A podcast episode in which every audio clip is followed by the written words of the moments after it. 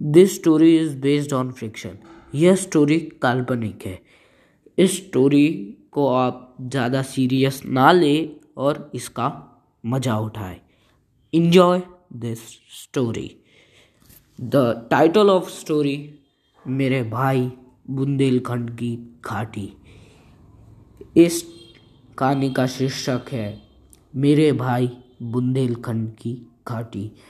इस कहानी के सारे एपिसोड आप ज़रूर देखना watch all the episodes of this story